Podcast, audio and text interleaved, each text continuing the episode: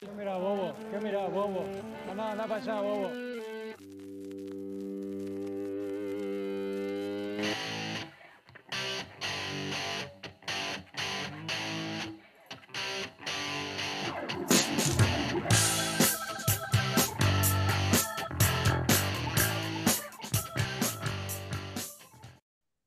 Bienvenidos a Que Miras Bobo, un podcast sin formato pero con estilo.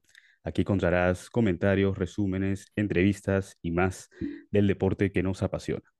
En el episodio de hoy me acompaña un entrenador de menores de la filial de Cruzeiro en Perú. Está formando tal vez a los próximos cracks que veremos en, en el torneo peruano y quién sabe en la selección. Youtuber y creador de contenido de calidad sobre el fútbol peruano, chileno, internacional y recientemente sobre el Mundial, el Mundial de Messi, dicen algunos. Eh, también nos ha ayudado a entender mejor a nuestros hermanos del sur, esto literalmente, y sus seguidores a veces lo llaman Tardolfo, Characatolfo y demás chapas que, que sabemos cómo son los, los peruanos. Viene a charlar sin floro démosle la bienvenida de chileno.p. ¿Qué tal, Adolfo No. Sí. Muchas gracias por la invitación, Luis. De verdad, muchas gracias. Mi primera pregunta es porque a mí siempre me gusta eh, comenzar desde, el inicio, como se dice, y mi pregunta diría, ¿cómo nace la pasión por el fútbol? E- ¿Es un tema de familia? Algunas veces nos inculcaron los padres, los abuelos. eh, ¿cómo nace en tu caso es- esta pasión por, este deporte? Cuando nací, mi papá me fue a buscar a la clínica con un balón de fútbol y con una foto de la Maripepa Nieto, que era una vedette española que la rompió en Chile en los años 80 y que, y, y, bueno, terminé siendo muy, muy aficionado, no aficionado, pero muy, eh, me gustan mucho las mujeres y me gusta mucho el fútbol. O sea, me, me marcó mi padre desde el nacimiento. Me inculcó el fútbol, él practicó, era arquero, nunca llegó a debutar, yo tampoco, también intenté ser arquero. No- ninguno debutó en primera, pero, mm, pero siempre lo, lo inculcó, siempre intentó que, quizás se proyectó en mí y intentó que yo, yo fuera futbolista. Y siempre me gustó. Incluso él nunca fue tan fanático del fútbol, pero yo sí fui a muerte fanático. Entonces a- ahí comenzó desde chiquito, fui marcado por el destino y fui aprendiendo yo de a poco también. Eh, me reconozco que empecé tarde en todo esto del fútbol a los 15 años, quizá 14 más mínimo. Antes jugaba solamente en el colegio, era seleccionado, siempre fui seleccionado en, to- en todos los lugares que estuve, siempre fui seleccionado, pero ya profesionalmente, pucha, bien tarde empecé a, a, mm, a- en el mundo del fútbol. Ok. Eh, tú cuentas una anécdota, yo te, te he escuchado que tienes una anécdota sobre, Ujú, eh, tú eres arquero, bueno, quisiste Sí. hacer, quisiste ser arquero en- en- en- profesionalmente y, y lo dejaste porque te dijeron que eh, no tenías las cualidades, que mejor te fueras a probar a otros clubes Sí, y un poco como que tú dijiste, bueno, aquí no es, no, no va con, no va por ahí. Coméntanos un así poco es. por qué, eh, no sé, a- algunas personas inclusive alguna vez eh, lo siguen intentando, lo siguen luchando, pero ¿a qué se debe esta, esta decisión tuya? Vi que, o sea, también estaba, en, en ese tiempo estuve en la Universidad de Chile, en las inferiores de la Universidad de Chile, y el profe Mariano Puyol dijo, tú tienes condiciones, eres muy bueno, pero acá no tienes espacio. De hecho, recuerdo que de esa generación ninguno trascendió de la generación de compañeros que tuvimos ahí.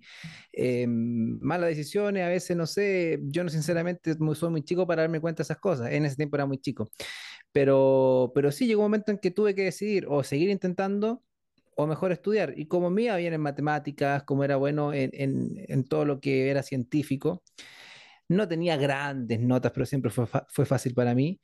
Eh, dije, bueno, voy a estudiar y voy a estudiar ingeniería. Y me metí a estudiar ingeniería, me fue bien. eh, de hecho, yo soy ingeniero comercial.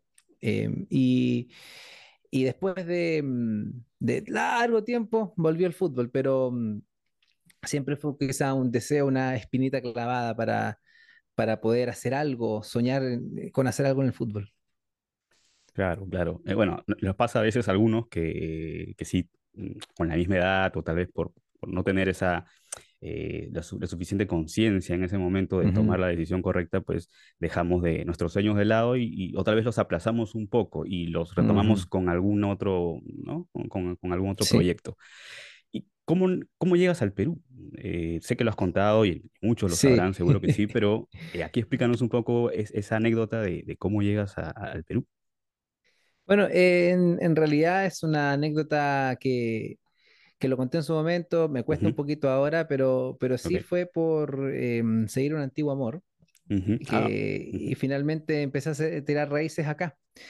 Y solo, cuando después de pandemia, cuando me tocó volver ya solo, sin, ningún, sin ninguna atadura, decidí que mi lugar en el mundo era Perú y que podía aportar mucho acá. Entonces, eh, en un principio fue, sí, acompañado, pero la decisión de volver al Perú sin ninguna necesidad fue completamente espontánea y fue mía, personal. Y aquí empecé nuevamente, reinicié mi carrera, seguía estudiando para ser director técnico. A los pocos meses después de que se levanta la, cuarentena y la pandemia, eh, bueno, la pandemia sí sigue, pero em, después de que se levantan todas las restricciones, comienza de nuevo el, el siguiente el siguiente, mm, eh, la siguiente licencia, la licencia A, y seguí continuando mis estudios acá. Entonces, ah, antes, la B y después la A. Sí, la, la A estoy actualmente en ella y me hace este año, así que la primera fue la B, cuando ya volví solo.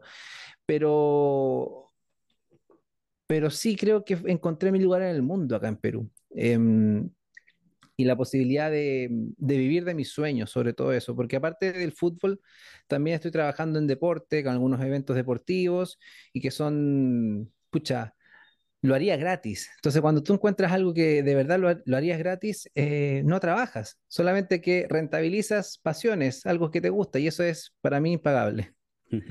Sí, hay un proverbio muy antiguo que dice, nadie es profeta en su tierra, ¿no? Y También. Es, un, caso, ¿no? Este, Vienes aquí y yo te escucho tus comentarios sobre ácidos algunas veces, eh, pero e, es en realidad lo que necesitamos un poco para, eh, desde una vista externa, de una persona que, que viene con, con, otra visión, nos ayuda un poco a aclarar más el, el, en general cómo le va al fútbol peruano y, y qué necesitamos para, para, mejorar, porque en realidad Perú y Chile se parecen en muchas cosas y a la par también necesitamos tal vez reflejarnos un poco en cómo ha ido eh, yendo el, el, fútbol chileno.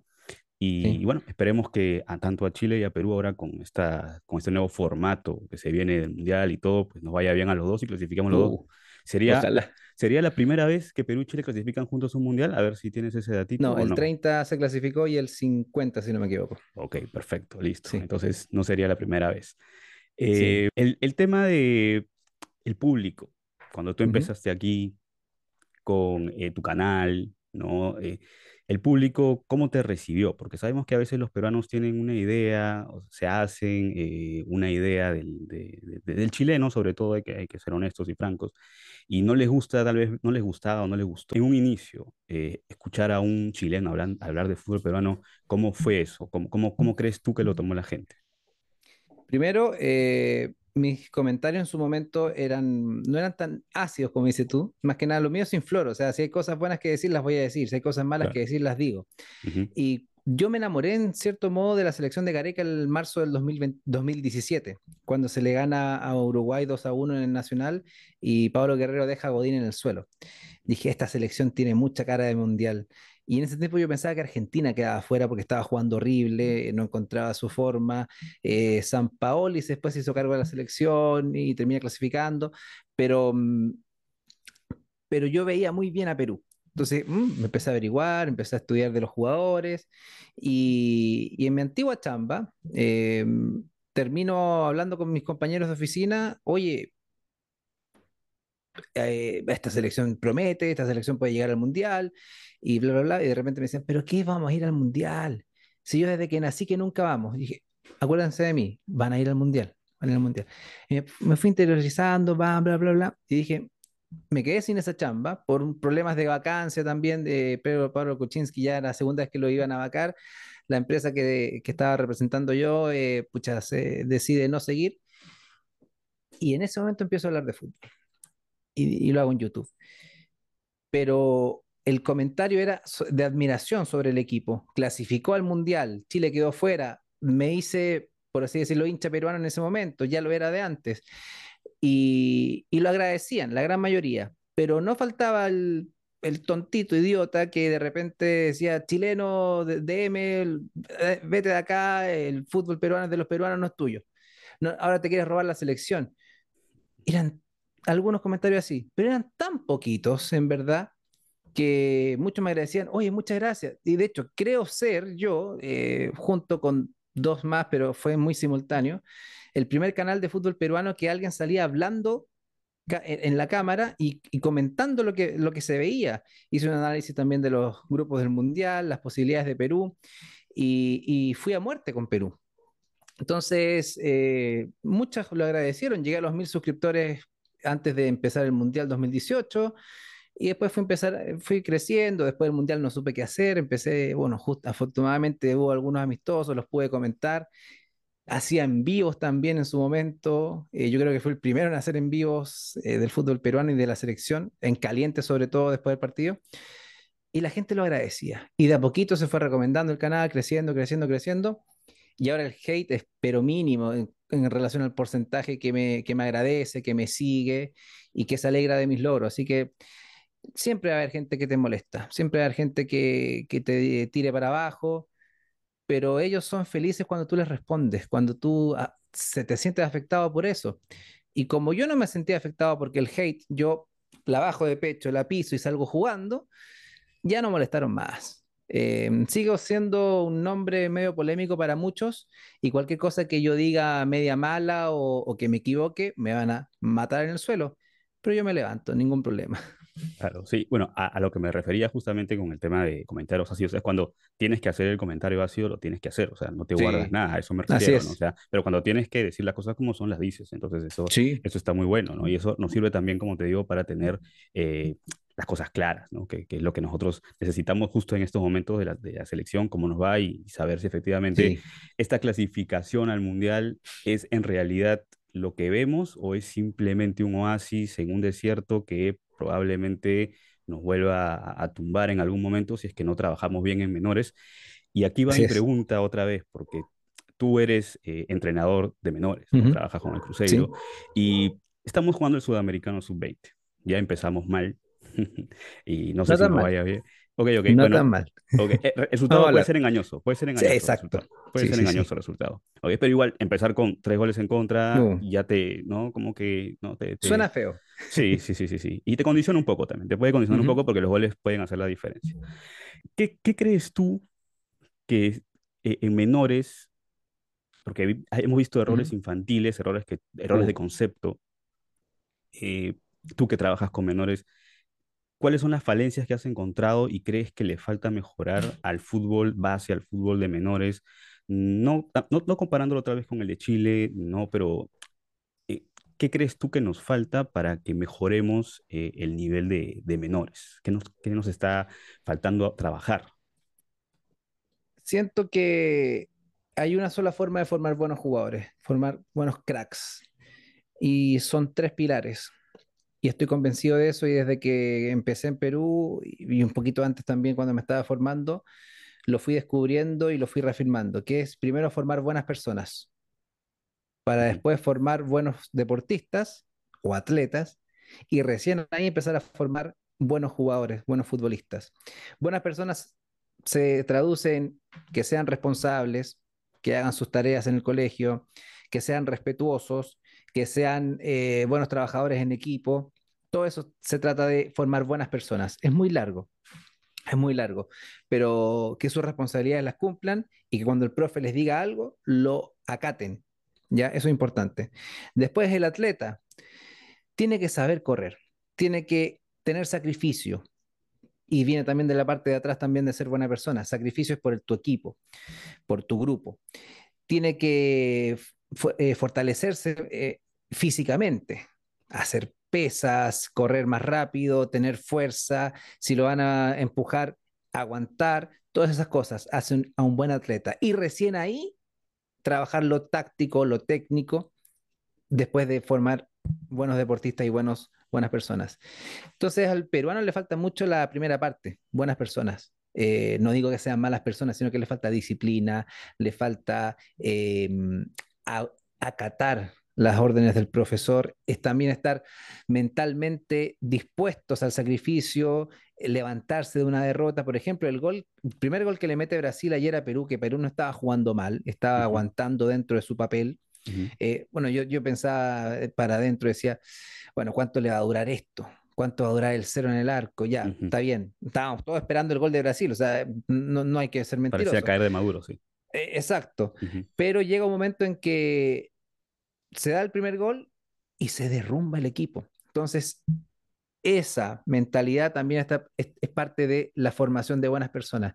Yo creo que por ahí va la cosa, cuando, cuando le inculquemos a los chicos desde el colegio, desde la casa, eh, el no darse por vencido tan rápidamente, el, dar vuelta a la situación, el, ser disciplinados, sacrificados, yo creo que va a cambiar muchísimo. Eh, mucho lo actitudinal en Argentina es parte del, o sea, el, éxito de Argentina actual es parte de lo actitudinal.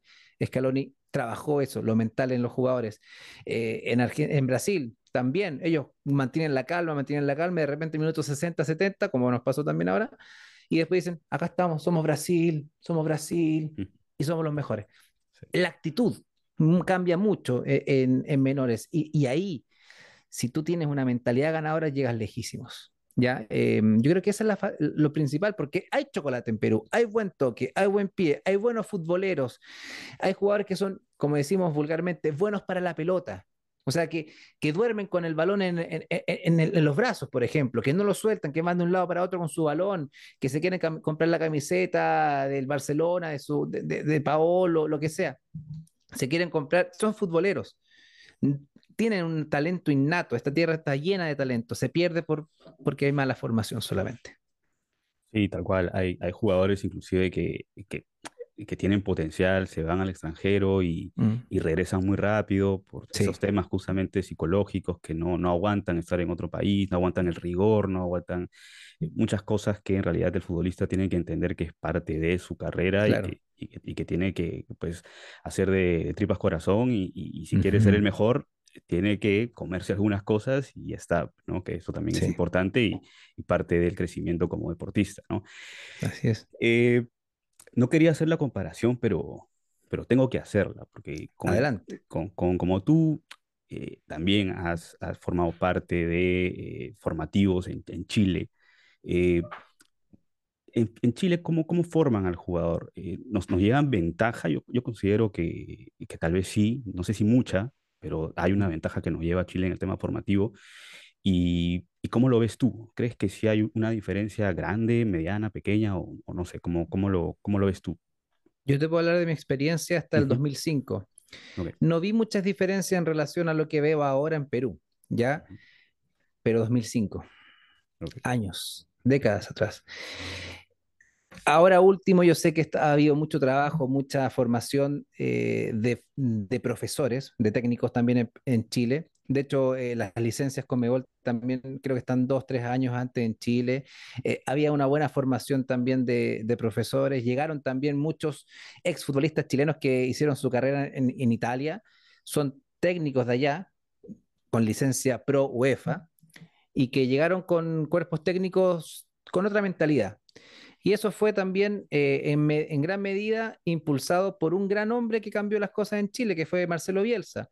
Muchos dicen, no, que es un vende humo. No, él es un gran, gran gestor, es un gran eh, filósofo del fútbol y un idealista, que con el tiempo, el tiempo le va a dar su premio y va a ganar alguna Champions, va a ganar alguna Premier, lo que sea, pero el tiempo le va a dar su, premio.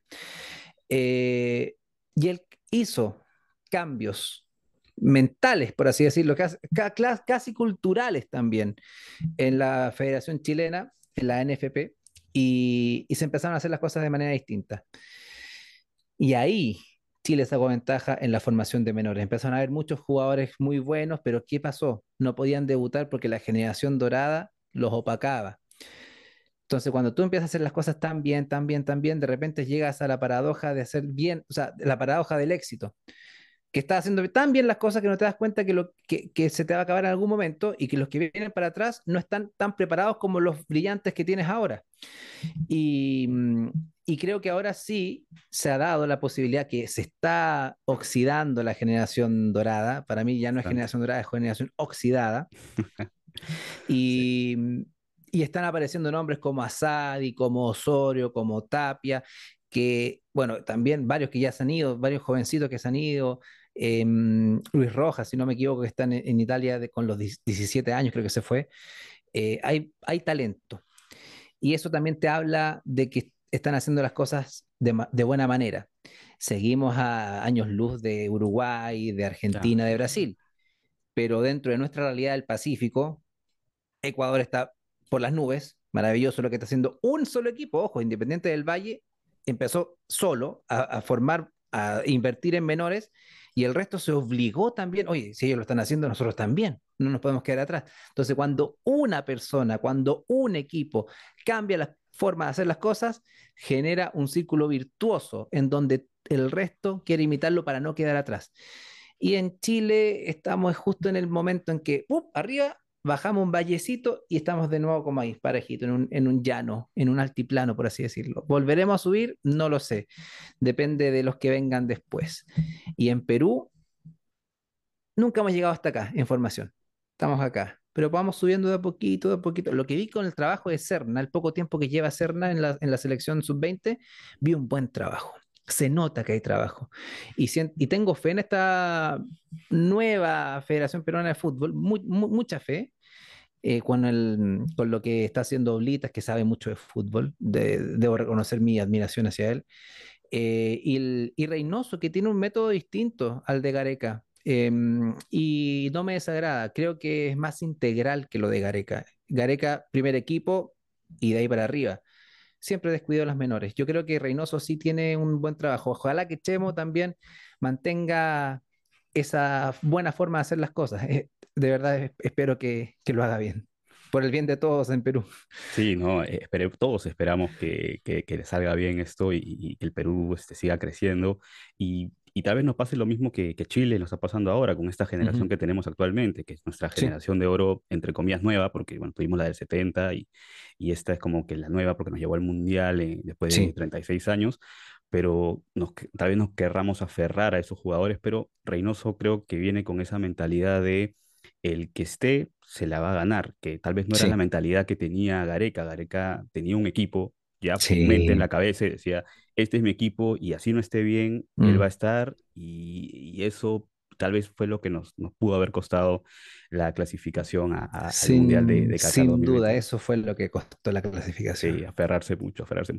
Tú mencionabas eh, un, un entrenador clave eh, en Chile que fue Bielsa, Que yo recuerdo mucho, eh, tengo en la, en la cabeza cuando él planificó el partido contra Bolivia para ganarle allá en La Paz, lo Sí, llevó eh, inclusive a, a cámaras hiperbáricas, sí. hizo todo un plan eh, detrás para esa victoria allá, en que él, él la sentía clave porque sabía que Brasil, eh, Argentina eran países que robarle puntos era muy complicado. Entonces él veía a Sí. los equipos como Perú, como Bolivia, como Ecuador, rivales que se, se le tenía que ganar allá, o sea, en, en, su- en sus países de, de origen, ¿no? Y lo planificó también, ganó en Bolivia un partidazo, los chilenos parecía que Sí. tenían tres, cuatro, cinco pulmones, era una cosa increíble, y, y que con eso me quedé de Bielsa, que es un entrenador, loco, por eso le dicen el loco, porque va, Eso. Hasta el, hasta el milímetro y lo planifica todo de una manera que, que la verdad que, que pocos entrenadores he visto que, bueno, ahora Pep y algunos otros más, pero, Ujú. pero que van a, ese- a ese nivel de, de locura, ¿no? Sí. Eh, bueno, ahora se viene la Copa Libertadores, que es el terror, el terror de, de- de los equipos peruanos. Eh, le tenemos un miedo enorme, sobre todo eh, los, los hinchas de Alianza, creo que le tienen más pavor que otros. Eh, Ujú. ¿Cómo ves este, eh, vamos hablando ya del fútbol peruano un poco, nos metemos a este super alianza, este alianza que dicen que wow, contrataciones que sí, son muy buenas, pero ¿cómo ves en Copa Libertadores que le pueda ir esta vez a, a los equipos peruanos? ¿Crees que podamos hacer una mejor eh, presentación que la pasada o, o no le ves tanta, tanto futuro? Cuando llegue la primera victoria de Alianza, se van a destapar todos. Es, es algo psicológico, tenemos- es un medio, miedo escénico, es un pánico a salir a jugar afuera. El partido que jugó Alianza, por ejemplo, contra Atlético Nacional, Fue un partido dentro de todo inteligente, estaban esperando, trataron de ganarlo de contra, eh, en una hora complicada, muchas cosas. Pero llegó un momento en que les dio terror cómo se aproximaban los, los colombianos y con el primer gol se derrumbaron. Cuando se den cuenta que son capaces de ganar, van a ganar. Tiene un equipo muy bueno, no solamente un equipo, un técnico muy bueno. Chicho Salas, para mí, le dio simpleza a la complejidad de Alianza. Alianza tenía demasiadas medias puntas y empezó a jugar con esos medias puntas, pero partiendo el equipo. No tenía por qué salir jugando el chocolate, no, que quitaran el balón, pelotazo a los que sabían y ellos que se encargaran de habilitar a los, a los dos delanteros, de repente uno. Fue simple esa forma de jugar de Chicho Salas le puede ayudar a Alianza a ganar su primer partido después de 11 años, si no me equivoco. Y ganando ese primer partido, ya el cielo es el límite. Lo que pasa es que tienen un techo mental que no los deja tranquilos. Hoy que ya se van a burlar de nuevo de nosotros si perdemos, que ya si nos golean vamos a hacer la burla de, no solamente de Perú, sino también de, todo el, el, continente. El clásico rival de la U también, eso pasa. Y, el folclore del fútbol te permite eso y, se acepta.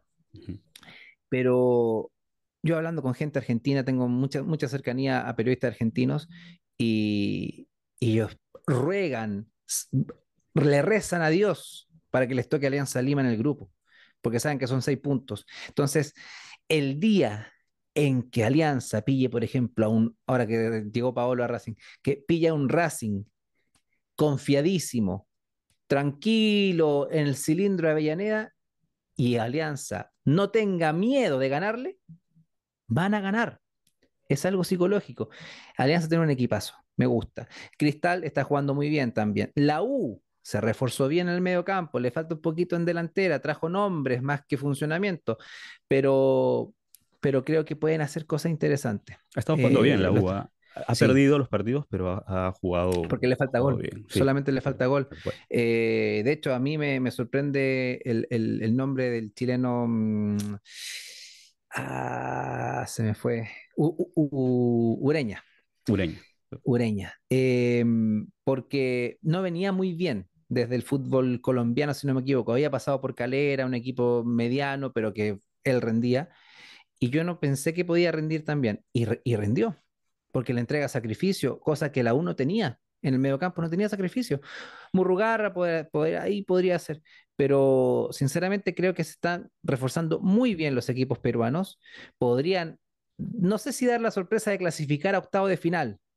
Ya sería maravilloso, sería el cielo que lo hiciéramos pero por lo menos clasificar a la Sudamericana eh, como terceros de grupo.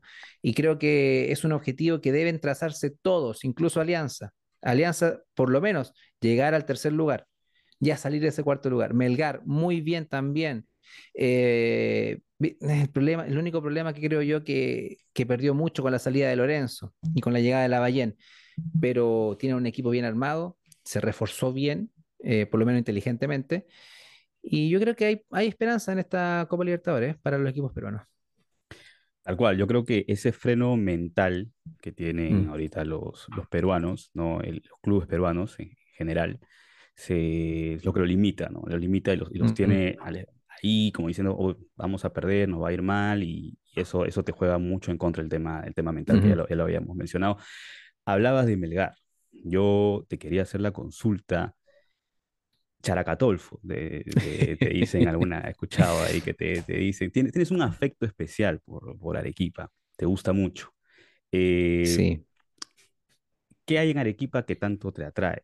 Eh, aparte que la ciudad es muy bonita, yo también he estado ahí muchas veces, pero ¿qué encontraste en Arequipa que te agradó tanto?